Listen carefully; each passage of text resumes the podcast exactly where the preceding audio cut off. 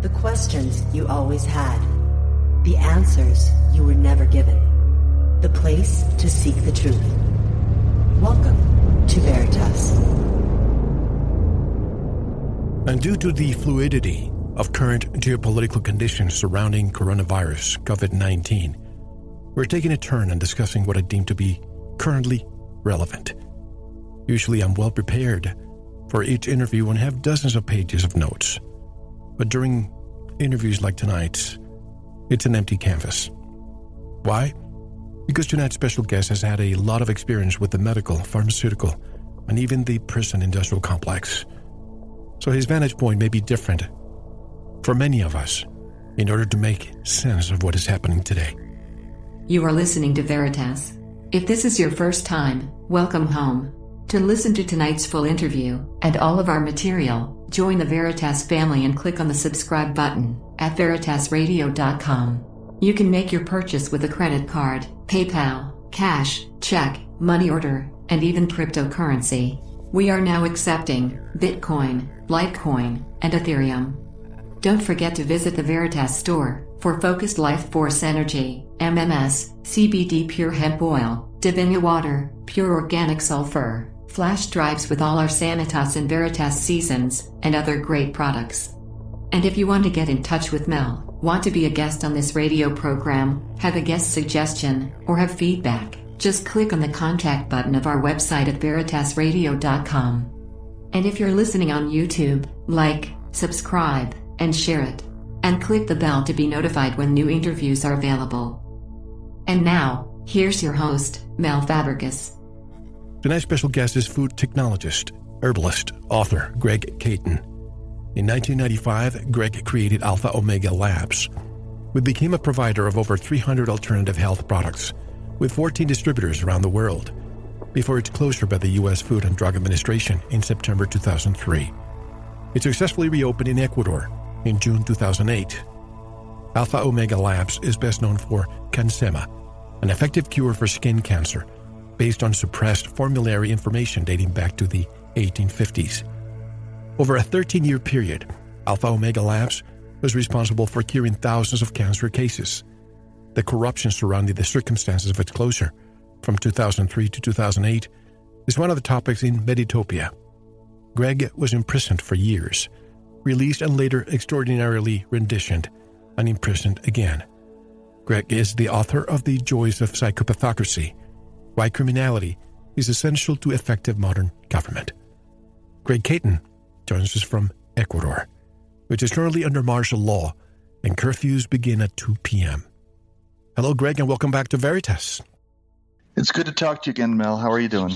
I'm doing well under the circumstances, but I am very curious to know, how are things down there, first of all? Most people you talk to here would describe it as otherworldly. Uh, I get messages from people, from friends all over Ecuador, as you can imagine, and uh, they're just they're just in a complete state of shock. And even people who don't have somewhat of a, a background in this area, or they don't have a good intellectual foundation, really feel, if only if only on a feeling level, just think that something is awry, like this is overkill. This is this is killing a mouse with an elephant gun. Um, we have the highest population density of any country in South America. Uh, Ecuador is a small country. sixteen point six million. sixteen point six, yeah. Yeah, and it's so, and it's got like I don't know, like fifty-six people per square kilometer. So it's got the highest population density, which may be a contributor to why we have massive uh, amounts of this virus surfacing here in Ecuador.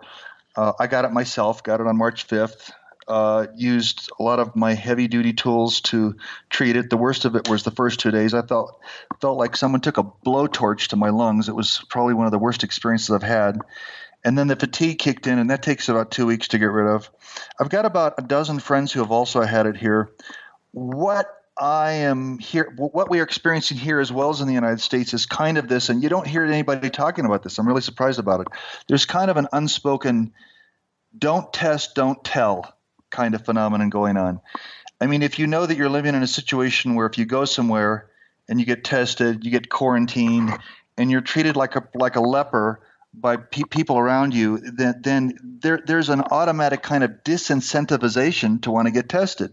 And so that's really what you're happening. Literally, of the dozen friends I've had, I have, who have had COVID nineteen, not a single one of them got tested. And there's another reason for that. It's not just the fact that you're a pariah and you're treated like a leper. It's the fact that the reports have surfaced, even from the people that developed this test, that the, the tests they're currently using are notoriously unreliable. The, the the the false positives are off the scale. There's, uh, according to this Doctor Klinghardt in, in Washington, there's like forty different strains of it out there already. And many of these strains, you really, to really know whether you've got the virus per se, you you kind of kind of need to have forty different tests, you know, because some of the genetic mutations of this are very, very different. And that's that also explains why you have a lot of people that get it and they get cured, and then it comes back again. It's not that the same bug came back again. No, they have a normal human body. Their Th their Th two immune system kicked in. They now have the antibodies to fight the thing, but what they have the antibodies to fight is the virus they got in the first place, not some genetic mutation that's far afield from the virus they just got over. See what I'm saying? So this is going to be with us for years and years and years. There's, there's nothing new about that. I was listening to an interview the other day with Doctor Martin Paul, who basically says uh, this is so bad, what what is coming upon us, and keep in mind this is stuff he was saying last summer. He doesn't see humanity lasting another fifteen years. That's coming from a medical doctor who's really studied the electromagnetic phenomenon as it relates to Wi-Fi, three G, four G, five G, and is just absolutely appalled. I knew something like this was coming really after I read Sam, Doctor Samuel Milhelm's book. He's like eighty-eight years old now. He wrote a book called Electrification and the Diseases of Civilization. And uh, that was just related to, to all the things that, that we have to encounter just as a result of our use of sixty cycle one ten power that's in all of our homes. So imagine the effects of this. It's much worse.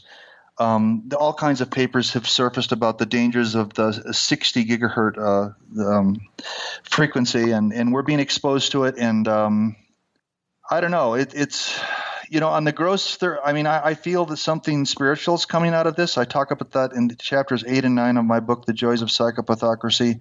But you know, if you just look in the in, in, in present tense, third dimensional, what we're dealing with now, I mean, and we're honest with each other, this looks grim. I mean, it really does look grim.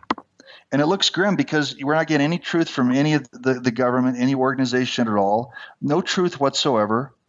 I was listening to a report that there's a whole slew of doctors in Berlin that have figured out that there's nothing but medical propaganda coming out about M M S, you know, how dangerous it is to take M M S, and that's – And they're they're curing people over there, and it just as successfully as this this um, hydroxychloroquine. Hydroxychloroquine, yeah, thank you. Um, and that that's also pressed. So the problem we have is that the only truth you're going to get is by talking to, to ordinary citizens like yourself, sharing empirically what you know is going on. Because the problem that we have is that you, you know Trump likes to talk about you know, fake news. We got much bigger problems than fake news, fake education, fake science, fake medical information, fake uh, fake data. I wrote an article in January about the British Medical Journal, one of the oldest and most respected medical journals in the world, which over this whole this this this uh, mesh phenomenon that's going on with women actually came out and said that what we need to do is start doing scientific studies where there's no influence, not funded at all by Big Pharma. We need to keep Big Pharma out of it completely because all we're getting is fraud, which I, I told my readers because I wrote an article about it. I told my customers, I said, you understand the gravity of this? Do you Are you capable of understanding the gravity of this? This is something akin to the Pope coming out and saying that the worship of Christ has been a two thousand year errancy, so everybody needs to start worshiping Satan immediately. And people, of course, when they hear that, they think, well, that's that sounds like an exaggeration. It's not.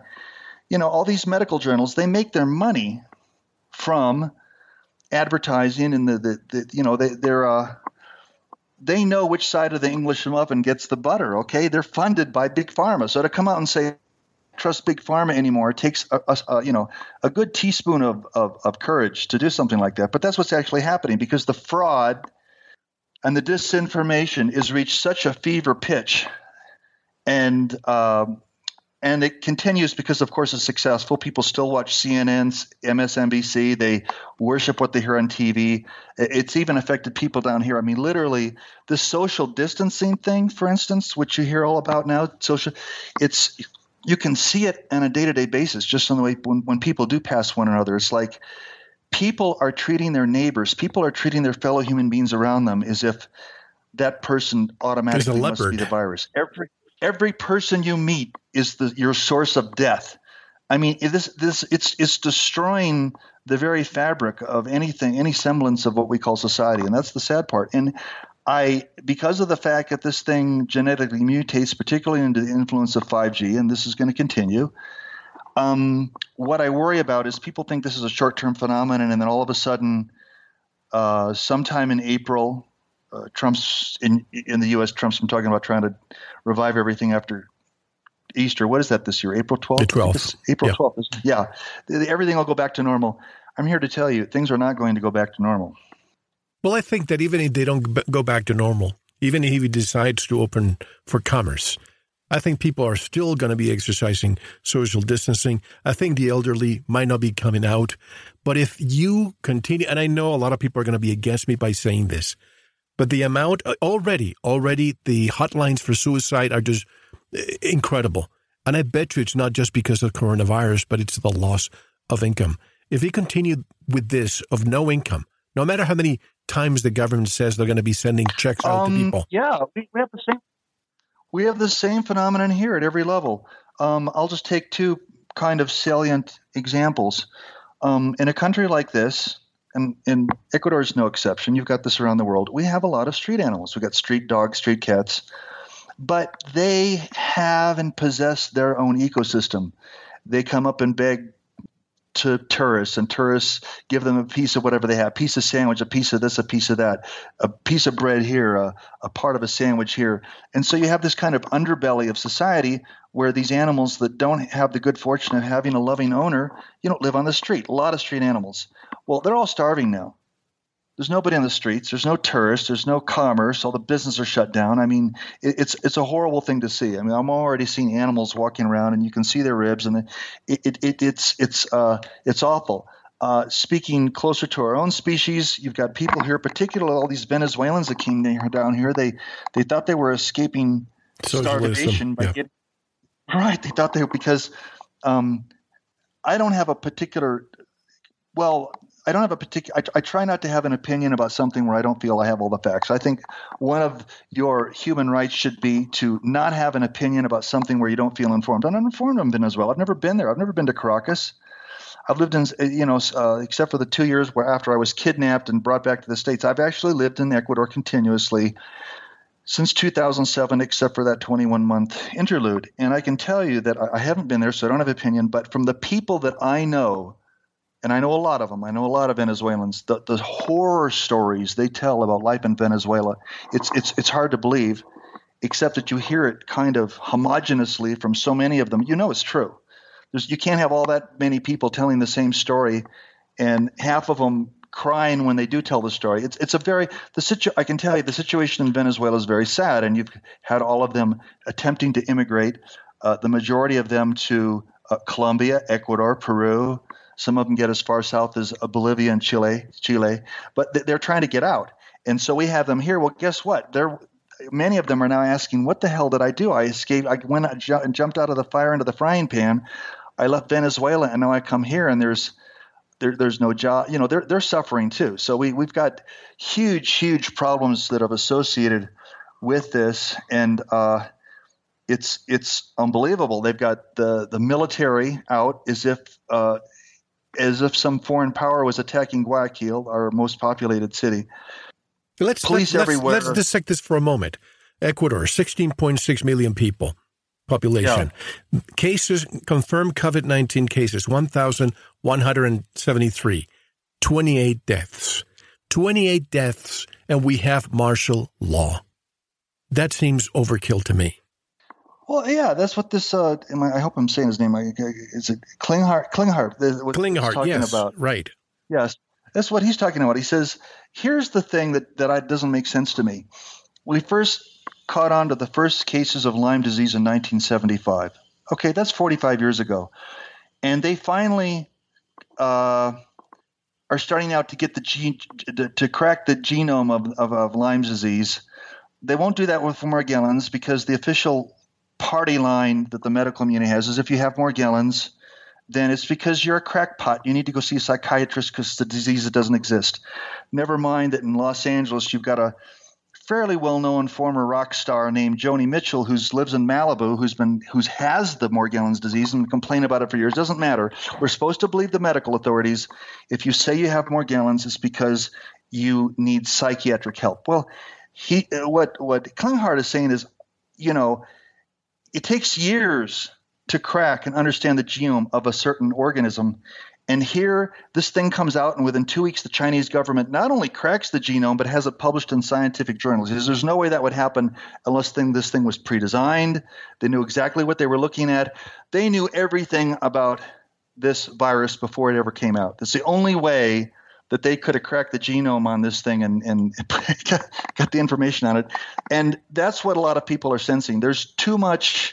There's too much of there's too much deliberateness in all of this. You know, back in the day, uh, your your the, the, your, your famous uh, political commentator and person that the people on the left love to hate, Alex Jones, likes to say that his first awakening came when he read Allen's uh, "None Dare Call It Conspiracy." Well, in the first chapter of that book, he says the first thing you have to do in your life is determine is there you have to either side with the accidental theory of history or the deliberate theory of history, and you know, it's events like this that make you realize there's there's nothing out of this whole phenomenon that sounds accidental. This whole thing sounds staged. Everything about the the SARS-C o V two virus and COVID nineteen phenomena, the whole thing has the smell of choreography. Let's let's dissect this for a moment so that people can understand, because every time I mention this, people look at me as with a deer in the headlights kind of look, as if nobody's there. I don't know if it's cognitive dissonance. And believe me, folks, I'm not I'm not saying that this is not contagious. It might be contagious because we have it, yes. But this could be overkill, and here's why I'm saying this. By in the year the twenty eighteen to twenty nineteen flu season, according to the World Health Organization, approximately six hundred forty-six thousand people died around the world of the regular flu. Right now, what do we have for this event? We have four hundred sixty thousand two hundred fifty confirmed cases and twenty thousand eight hundred fifty-seven deaths worldwide. My question I keep asking, and nobody's answering the question, why didn't they declare a pandemic last year, the year before, and the year before, and so on and so forth? Why? Well, that's what's puzzling a lot of people because uh, there, there, there's there's nothing about this that makes sense. There's the, the, the overkill factor is, is is just out of this world. The best course of action would have follows. Okay, treat this as any other flu. Uh, I was reading an article the other day. Just understand that cor- coronavirus is the new world is the new word. The new word in English for the common cold is coronavirus. And you know, I, people are going to think that's exaggeration, but in many ways it's not. When you look at the epidemiological statistics, the best way this could have been handled, if this wasn't about some kind of uh, dark-handed agenda, some kind of dark hand behind the scenes with a private agenda. The best way this could have been handled was to have people have an awareness of it and then let people live their lives. Certain people get it and then focus on treatment as opposed to prevention and let it take its course and try to build herd immunity. That's what's happened with every pandemic previously to this. You've, you've got the situation where, you, you know, there has to be an immunity that is built to it. And by the way, you made an earlier statement, and I, I, believe, believe me, I understand that um, you have many factors to consider in terms of how you present your opinion. I mean, you have to, I think in many, many ways you have to be more careful than I do, okay? I, I, I'm, I kind of side with Doctor Thomas Cohen. I, I do not believe at all that this is contagious. I really don't. I think this is endemic. I think it's the, I think that it, if, if I can use the vernacular for a moment, I think that what happens is you're subjected to these frequencies, the same, and we have the same phenomena as when they first started using radio in the fall of nineteen seventeen, and that produced the Spanish. Right. Um, Spanish flu. the, the, this influenza of nineteen eighteen, and then they started using radar in nineteen fifty-eight. So we have a pandemic, and they started with the early warning system massively affecting electromagnetics in nineteen sixty-eight. So what did we have? We had the... Thank you for listening. To unlock the full two-hour interview, including video formats, downloads, transcripts, exclusive articles, and more, subscribe to Veritas Plus now. Gain access to our entire archive dating back to two thousand eight.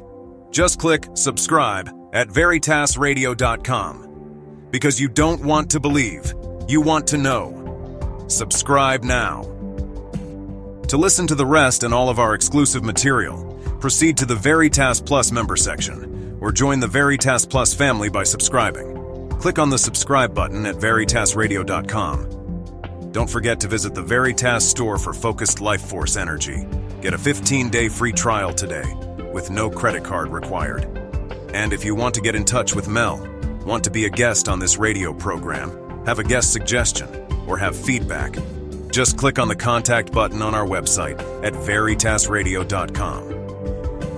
Now, proceed to the Veritas Plus member section or subscribe. To listen to the rest of the interview, you don't want to miss it. Because you don't want to believe, you want to know.